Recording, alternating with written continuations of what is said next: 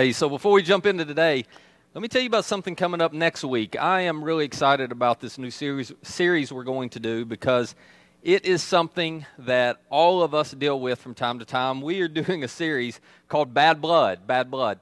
And if you're lucky, we'll play uh, Tay Tay every Sunday at the end of the service. We'll see.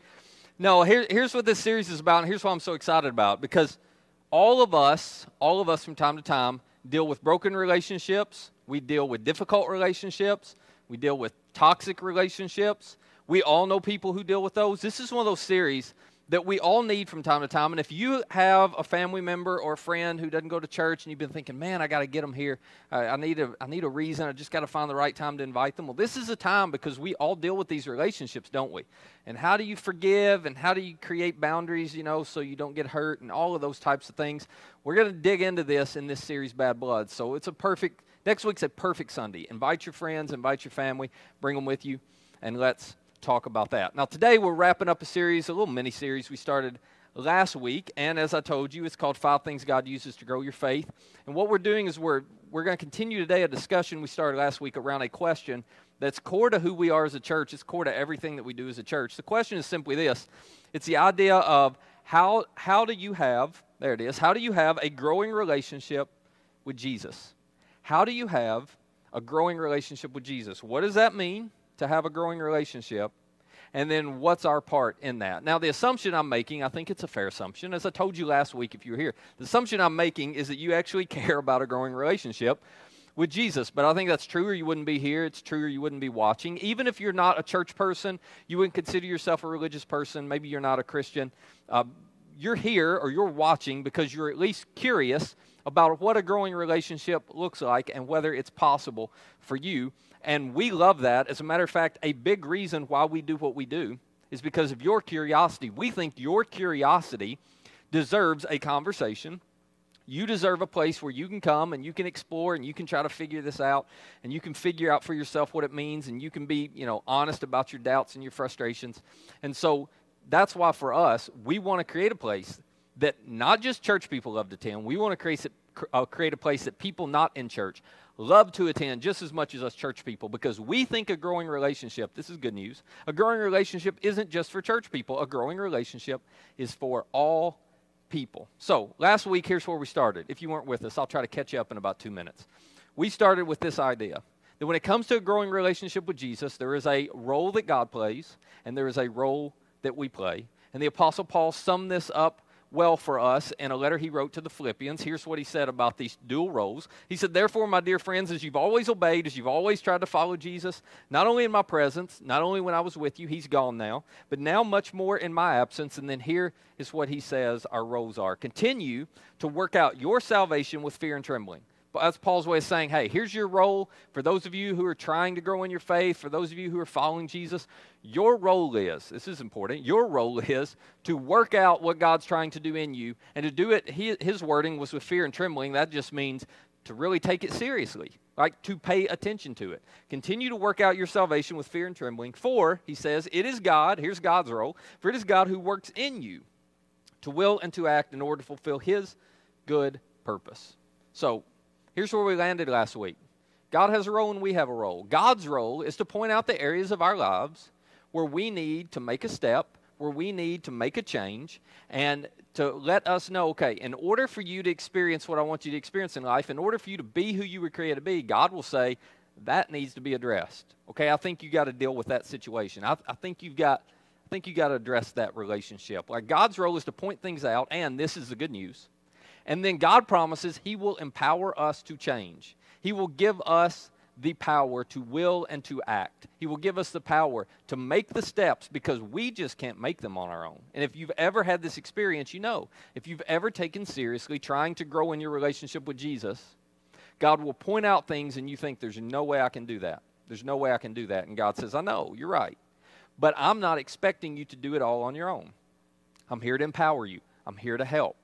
I'm here to get you where you need to go if you will just cooperate with me. And that is our role. Our role is to cooperate and change. Cooperate and change. God points out something, okay, I'm not going to ignore that, which is what we all have done and want to do.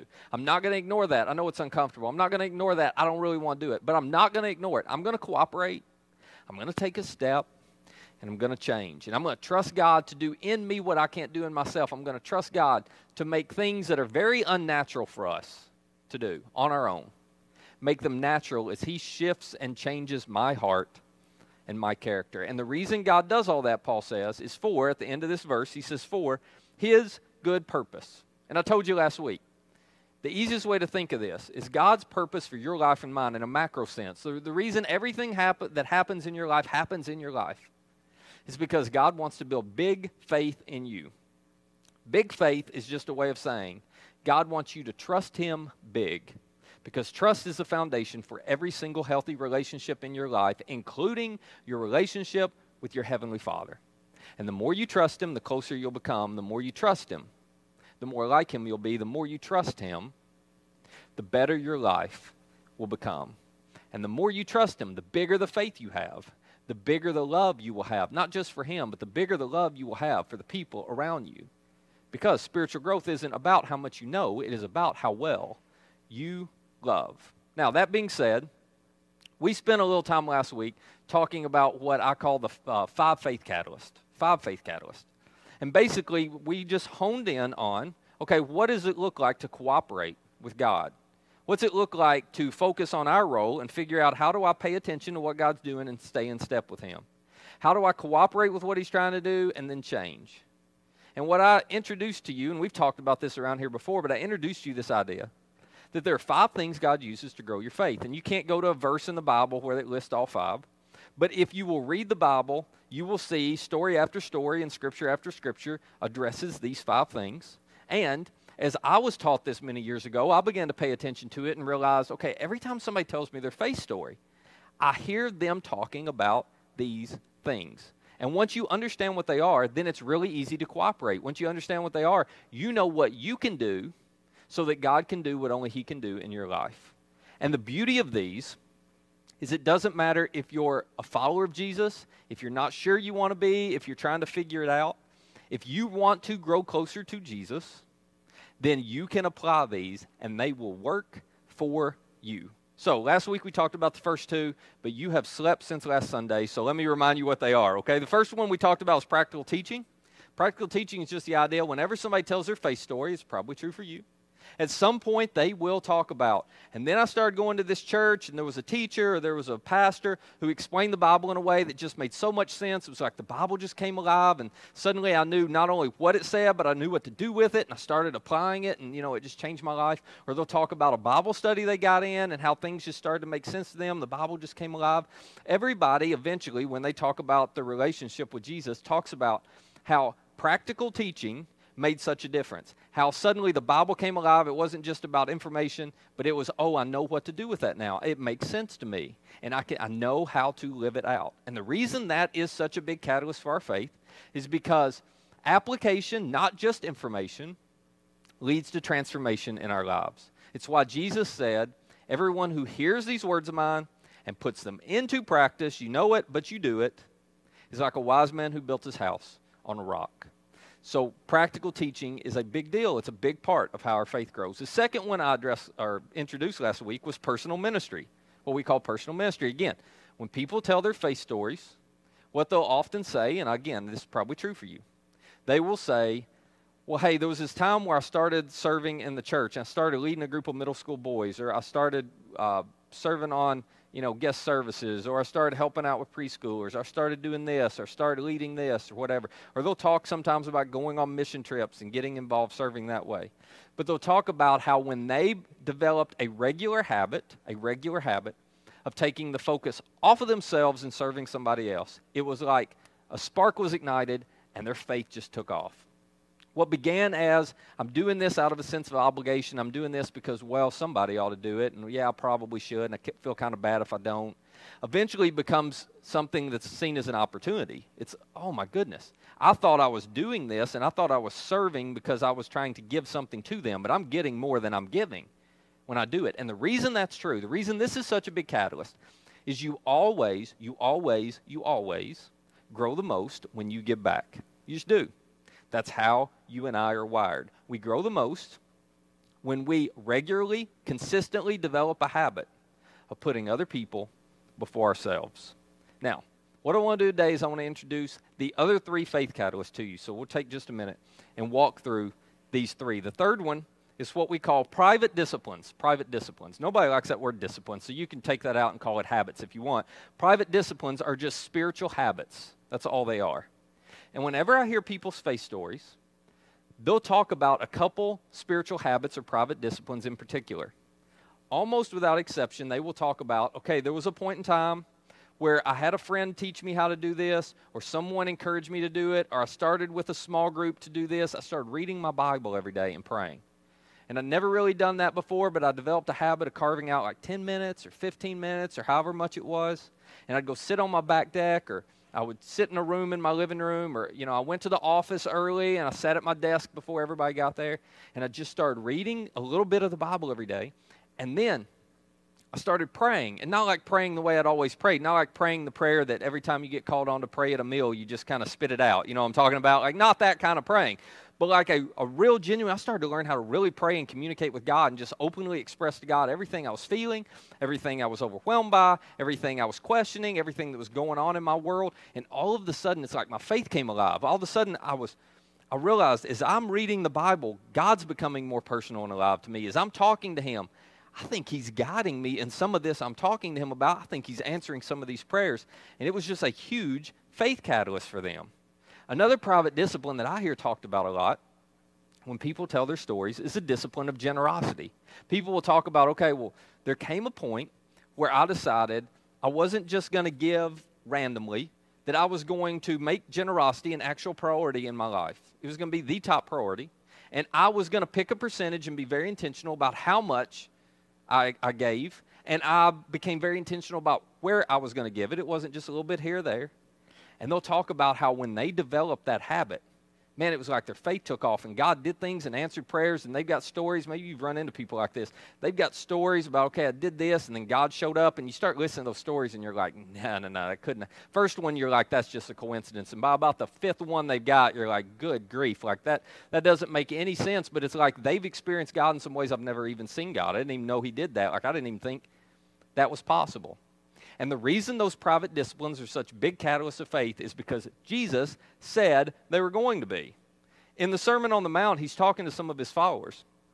And I always chuckle when I read it because he got to a certain point in his talk and he said, okay, when you pray, when you pray, as if, okay, it's not even an option. I just assume if you're following me, you're going to pray and talk to your Heavenly Father. So when you pray, and he gave them some instructions. And then he said, and when you give, when you give, not if, because it's just, if you're following me, generosity should be a hallmark of your life. So when you give, and he gave them some instructions because Jesus knew that these two faith catalysts, these two uh, habits, that they ignite our faith in some ways that nothing else can. Now, whenever I talk about this, and maybe you're thinking this now, whenever I talk about this with people, and I encourage people to carve out a little bit of time every day to spend time with God and to read their Bible and pray, or I, I encourage people, you know, to make generosity a priority and pick a percentage. Whenever I talk about this, inevitably, one on one, what I hear back from people is, okay, at, at some point, Matt, I tried that, and it just didn't seem to make a lot of difference. I mean, at some point, I tried that, but I,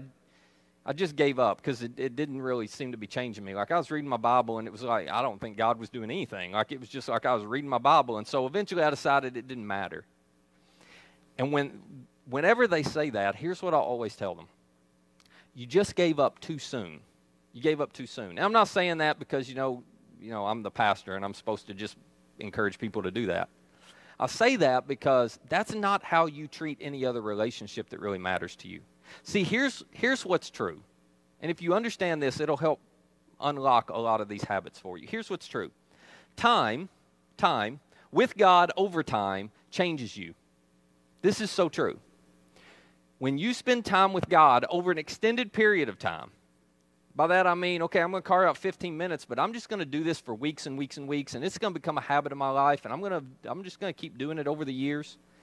Time with God over an extended period of time changes you. It really does. Now, the reason I know this is true, this is how any relationship works. Think about it. Isn't it true that when you spend time with someone for an extended period of time, that person influences and changes who you are? If you're married, the longer you've been married, the more time you spent with that person, the more they have changed you, right? Now you have an excuse. Just blame them. If they, they changed you, you know, it does. You're influenced by it the longer you date somebody.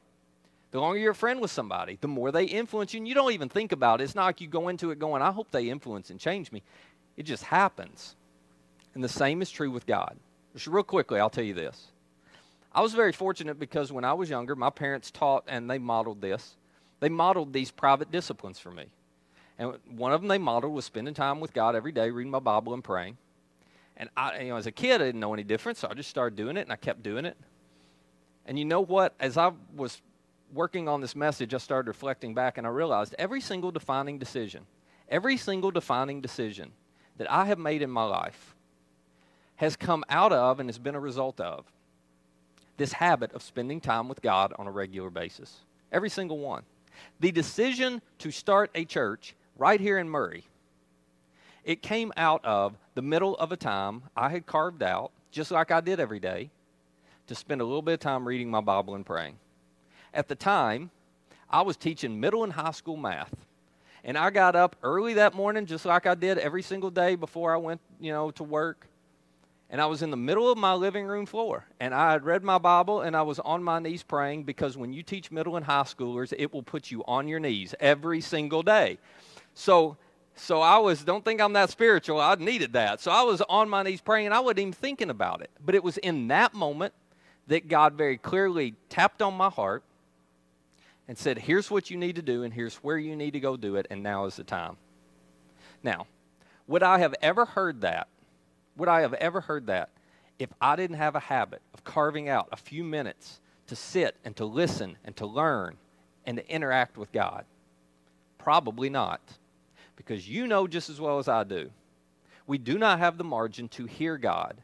We do not have the margin to learn from God when we're going 200 miles an hour through life we all need. I know you're busy, I'm busy, but this is why it's so important. We all need to carve out a little bit of time every day just to listen and just to learn. And it's not, if you start trying this tomorrow, I'm telling you, you're not going to open up your Bible and just have some great epiphany and be like, oh my gosh, that was extraordinary, and I just sense God's presence. No, no.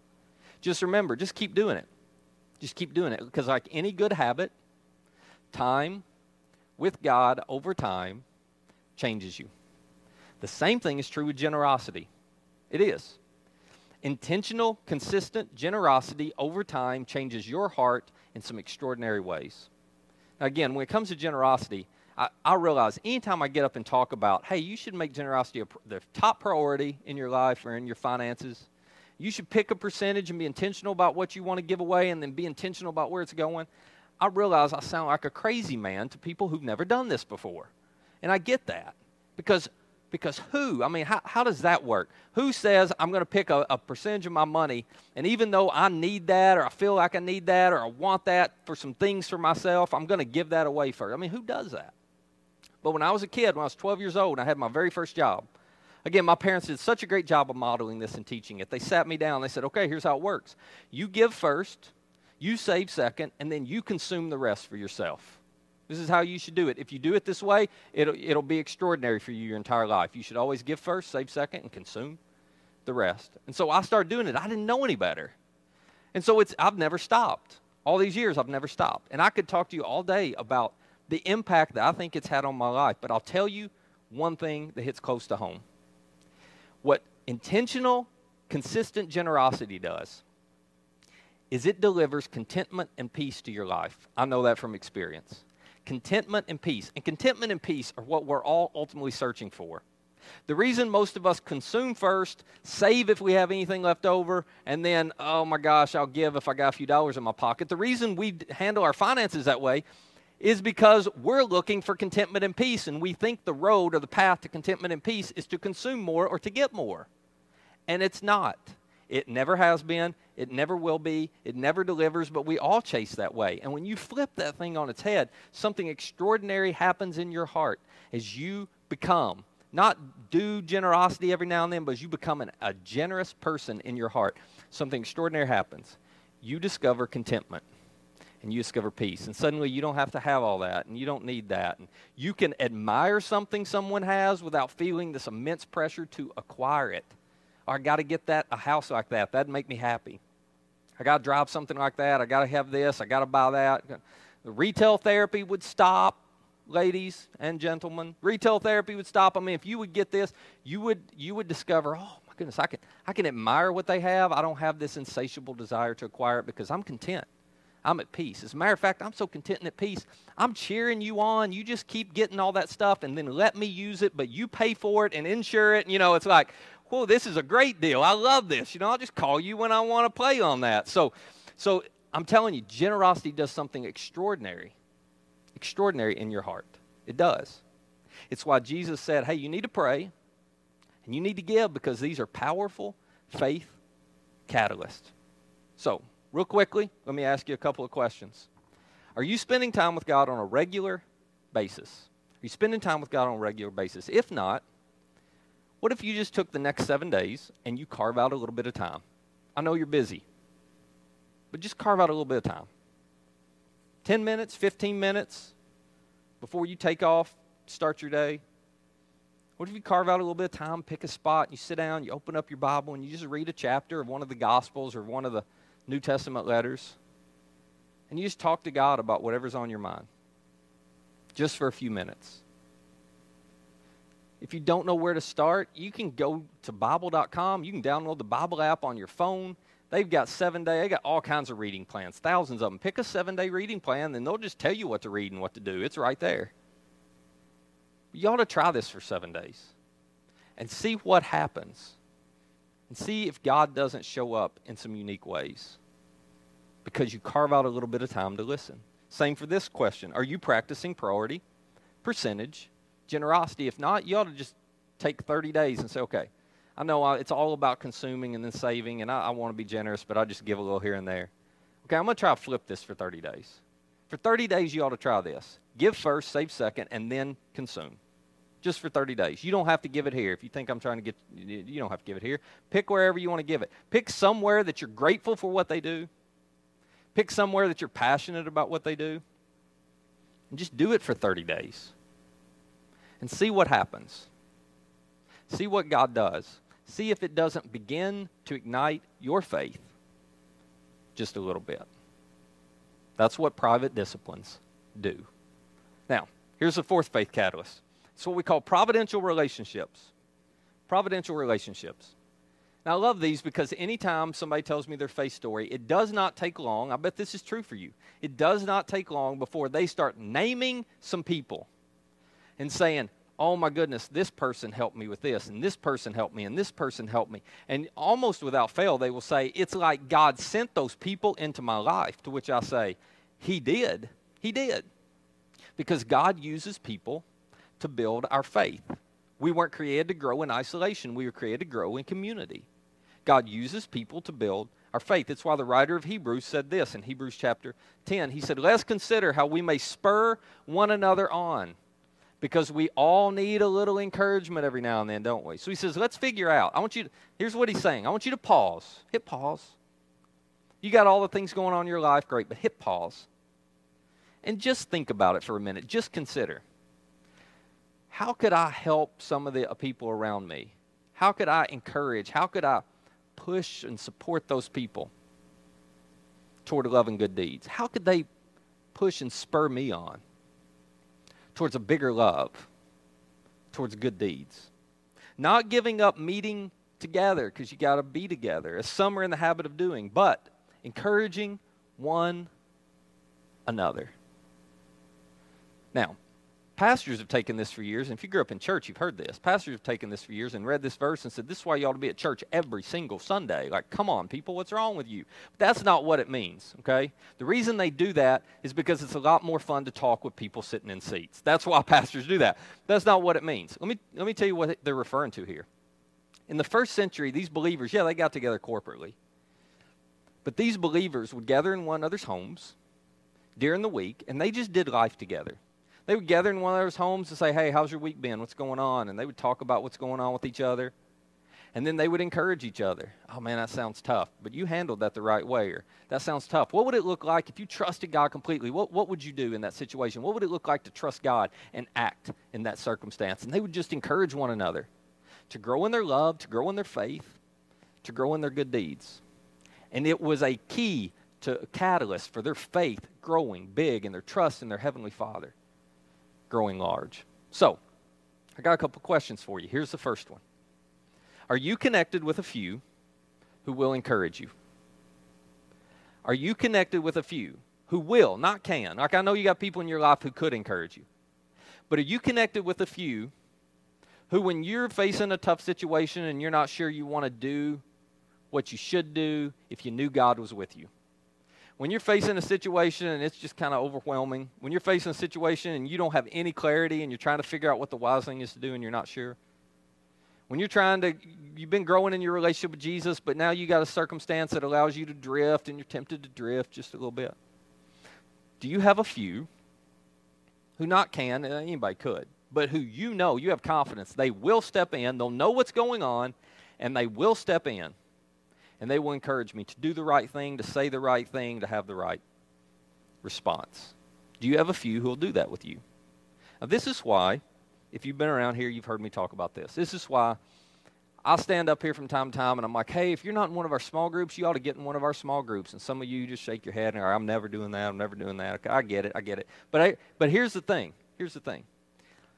I want you to be in a small group for this reason because it raises the possibility of some providential relationships in your life. It raises, I can't orchestrate those, I don't know where they'll come from, but it raises the possibility that you're going to connect with a few people who, when you have some key moments in life and you need encouragement, they're going to be there to encourage you.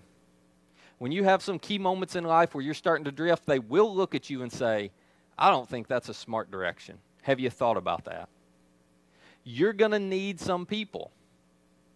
And when those moments come, if you haven't already connected with a few who can do that for you, you will miss the support and the encouragement that you need. But here's the flip side of it like that does I understand. That doesn't convince you if you don't want to be in a group. And honestly, I don't care if you can get your few without being in one of our small groups and get get your few any way you get your few. I don't care.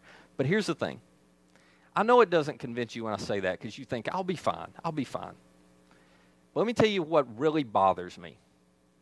What bothers me when you resist connecting with a few, what bothers me is not what you're going to miss out on when you need them and they're not there you ask for it. Like, you get what you got coming to you. What bothers me is, I love you.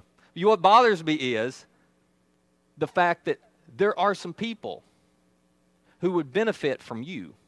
There are some people who you would be a providential relationship in their life, but they are missing the benefit of your wisdom. You don't think you have any wisdom, you have wisdom.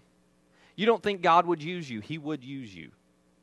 They are missing the benefit of your wisdom and of your influence and of your encouragement because you won't connect with them.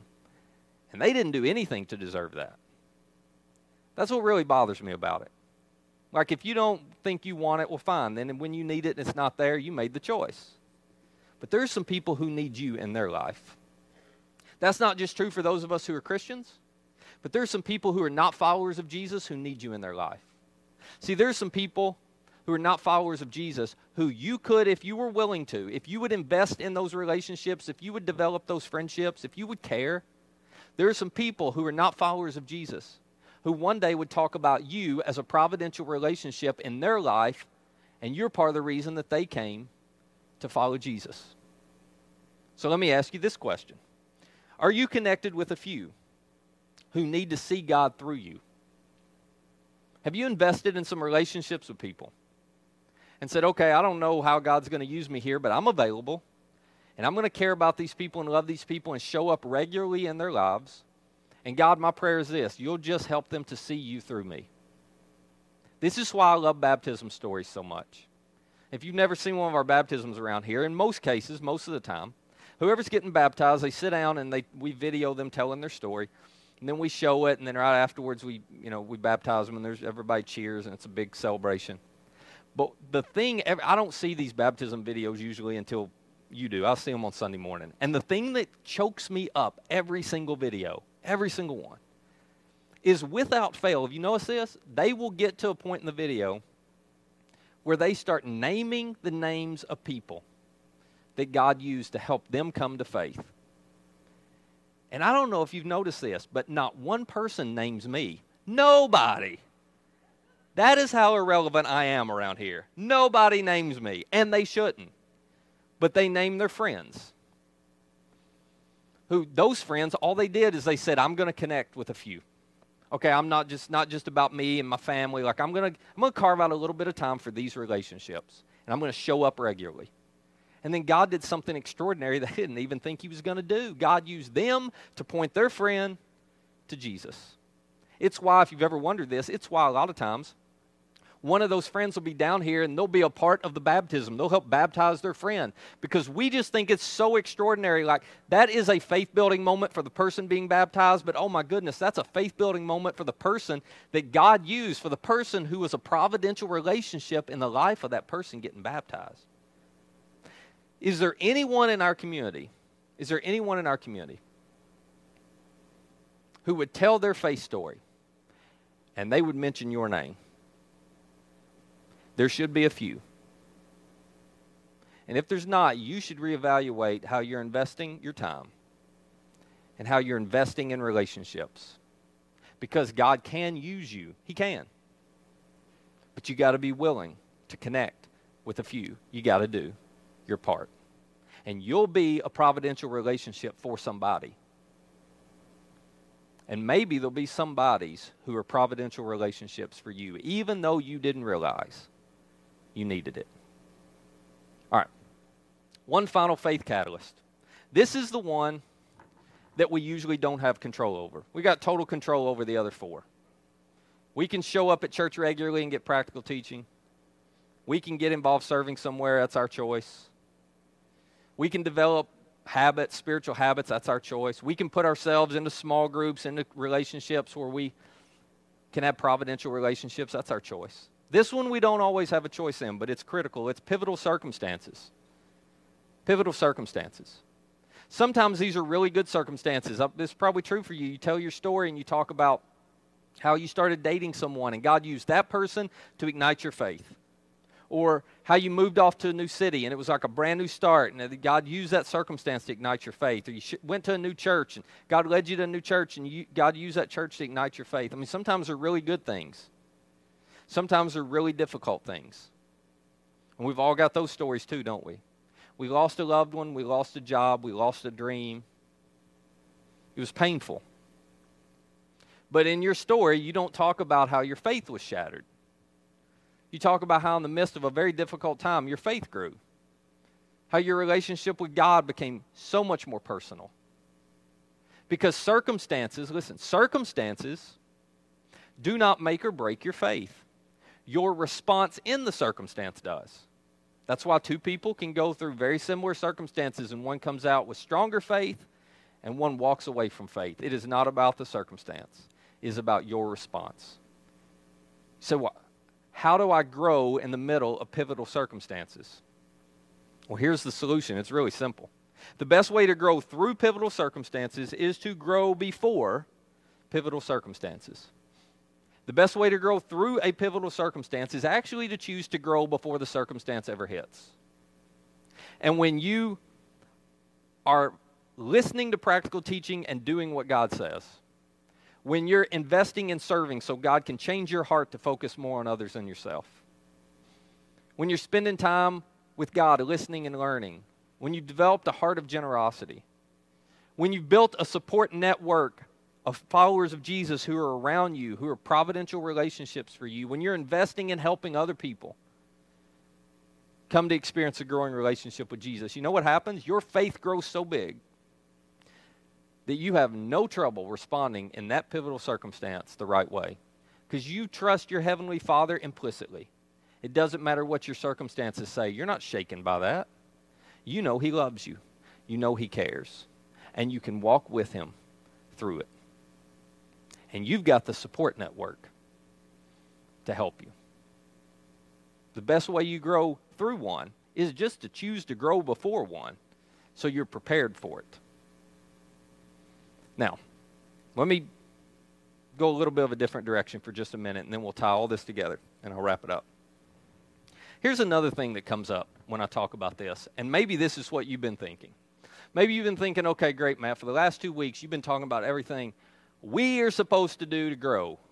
I'm sorry, hang on. Like the whole point I come, the whole reason I come to church, like the whole point of this, I thought was it's the church's job. Okay, I'm just going to go ahead and be bold and say it. Matt, it's your job to make sure I grow spiritually. If you've been asking that, that's a great question. What is my role in this? What are the, the leaders of this church? What, what is our role in helping you grow spiritually? Well, there is a role. And Paul defined this really clearly. He wrote about this. Like, I don't have any wiggle room when it comes to my role or, you know, the leaders of this church.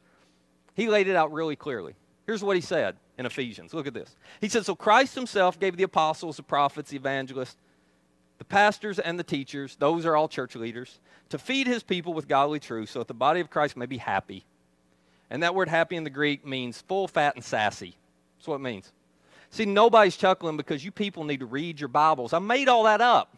made it up. You got to go home and check your Bible. Who knows what I'm telling you is true? No, I made all that up. Here's, Here's why, here's why I wrote this. Here's why I made this up. I'll show you what it says in a minute. This probably isn't true for most of you, but if you grew up in church, you're going you're gonna relate to this, I just, I just want to address this.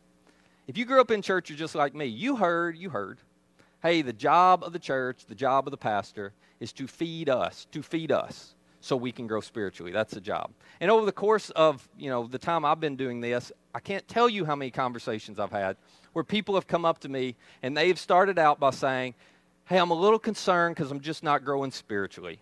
And I'll say, Yeah, tell me more.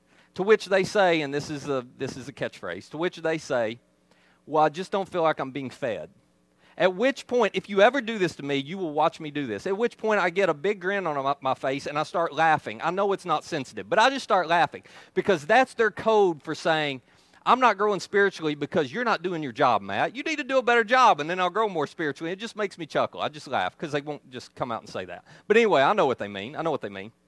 And what they don't realize is they just gave themselves away. They just gave themselves away. Because here's what I do. No, nobody's ever going to do this to me that's here today. You, you won't be brave enough now. Because here's, here's what will happen. Here's how it plays out. When they tell me that, I say, okay, well, let me ask you some questions. Are you showing up at church regularly? and are you listening to what's being taught and then doing it? Let's talk about, and they'll be like, yeah, yeah, yeah, I am. And then I'll actually start rattling off things I have taught recently. Did you do this? Are you doing this? Are you doing a good job with this? That's when it gets really awkward and uncomfortable. Everybody's like, oh my gosh, that's way too much accountability. I don't want to talk about that. And they'll say, hey, are you serving in our church? Sometimes they are, sometimes they're not. I'll say, hey, tell me about how regularly you're spending time with God and praying and let's talk about your generosity. You want to talk about your generosity? No, sir. No, sir. I do not want to. You know, it's like, oh my gosh, yes, I'll make it, I'll make it really awkward. But I'll try to do it in a nice way. Because I, I just want to rattle through this. I want to help us all to see. Wait a minute. There's more here than, oh, it's the church's fault I'm not growing spiritually. Oh, it's the it's Matt's fault I'm not growing spiritually. No, no, no. It's because we're not cooperating with God.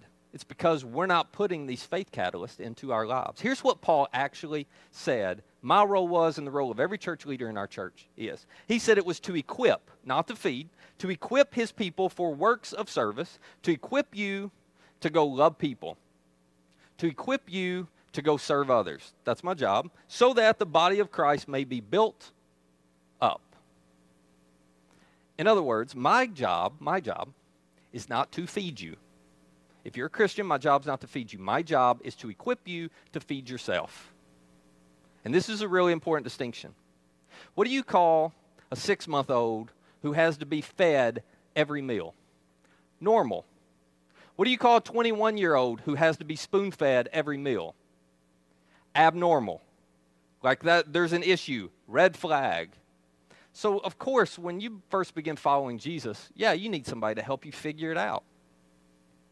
But my job is not for you to spend the rest of your life. And our goal has never been to create a place where you come every single Sunday and say, "Oh my goodness, oh my goodness, I'm I'm just I barely made it through the week. Now I got to now I got Matt's got to fill me up. Like, come on, come on, give me something good. I need something. I'm struggling. I need something. I need something. Whoo, okay, that was enough. Or oh, he didn't really do it that week. You know, it's, it's like okay, I got to make it another week, and you're completely dependent on me. That is that is that's very unhealthy. That's very unhealthy. I'm not that good anyway. Your, my job is simply this my job is to show you how to cooperate with God so you can grow spiritually. I am not responsible for your spiritual growth. I am responsible for mine. And you are responsible for yours. So from day one, we structured this church to equip you. And I'm going to hopefully bring it all together here so it at least makes sense what we do. The five faith catalysts, everything is structured around these. So we say, hey, we want you to attend on Sunday.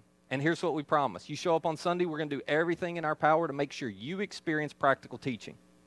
Where you hear something that makes sense. I know what that means, and I know what I should do with it. It's up to you to do it. But it's clear. And we, we promise, okay, if you got kids, we're going to make sure your preschooler, your elementary kid, your middle schooler, you know, whoever, they hear at an age appropriate level practical teaching. So if you'll show up, you'll get that. Then you got to figure out what to do with it. You hear me talk all the time about, hey, we would love for you to volunteer here. I, I take a Sunday a year where I just stand up and uh, the whole Sunday's about, you should get involved here. Why? Because I'm giving you a chance to develop a habit of personal ministry. It is not about we need, we need, we need. Okay, we got we got babies crying everywhere and nobody to hold them. We need. No, no, no. We don't have that problem. We do not have that problem. We're not going to leave babies laying in the floor crying, okay? We don't have that problem. Why am I asking you to serve? Not for our benefit, for yours. Because you grow most when you give back. And I know it's a faith catalyst. And you do it sometimes because, well, Matt said, and he kind of guilted me into it or whatever, you know. No, no. It's not, it's not about that. It's about you growing. We give you the opportunity. And I don't care if you do it here, you do it in a local school, you do it at a nonprofit, you should be doing it somewhere. We encourage you to carve out a little bit of time every day to learn from and listen to God. We make it easy. We tell you go to Bible.com, download the Bible app. It's all right there. When you get in our small groups, you should be being encouraged by others. Let's all do this together. We encourage you to develop a habit of generosity. You get tired of hearing me talk about that sometimes. Good grief, we made it so easy, it's automated now. Like you just set it up, and you don't have to think about it anymore, but it's there, it's the first thing. Because again, it's a faith catalyst. We encourage you to get in a group. So somebody can be a providential relationship in your life, and so you can be one in theirs. We encourage you to invite your friends who are not in church. Why? So we can have more people sitting in our seats? Of course not. Let me help you out real quick. For every new person that comes here, my job gets harder. If it was about that, we'd just be like, hey, this is pretty good. Let's just chill where we are. No, no, no. They need to, a relationship with their Heavenly Father, and God wants to use you as a providential relationship to make it happen. That's why we encourage you to invite, because we want you to experience what it's like for God to use you in an extraordinary way. And we know when you do those four things, pivotal circumstances are going to come and you're going to be ready for them. You will not walk away. So, when you hear me say, hey, you should invite, you should serve, you should connect, you should give, you should invite so you can be a providential relationship. You should serve because personal ministry changes you. You should connect so you can have some providential relationships. You should give so you should have some disciplines. You should show up so you can hear some practical teaching. So, let me say this and we'll wrap up. What next step do you need to take? Because that's what it comes down to. Which of these areas do you need to turn it up a notch? Which of these areas do you say, okay, I've been, I've been arguing that I'm never going to do that and I've just ignored it, but I should take that step? Carve out a little bit of time with God this week get involved serving somewhere, what's the step? Here's what I know, and we'll close. One year from today, you are going to have some kind of faith. Whether it's big or small, strong or weak, will be determined by the steps you take or do not take over the next 12 months. Not only that, one year from now, you will be living in the middle of some kind of circumstance. And whether that circumstance builds big faith in you or shakes your faith will be determined by the steps that you take between now and then. God says, You work out what I'm working in you. you cooperate, you take a step, I'll change you. And when you take steps, step after step after step, you know what growing looks like? You know what momentum looks like? Momentum is a series of steps. That's it. And as you take step after step after step, you discover this. You discover that following Jesus will make your life better, and it'll make you better at life. So, what step do you need to take? Now, go cooperate and work out what God is doing and wanting to do in you. Let me pray for us. Father, would you give us the wisdom to know what to do with this, the wisdom to know what step we need to take? More importantly, would you give us the boldness and the courage to do it, even when we don't want to, even when we're fighting it, even when we're not sure it'll work, even when we're not sure we're capable? But help us to be willing to take a step, and then another step, and then another step, and discover who you create us to be, and discover what it's like when we have absolute confidence that our Heavenly Father is with us and for us. We thank you for that assurance. We thank you that you invite us to call you Father. In Jesus' name. Amen.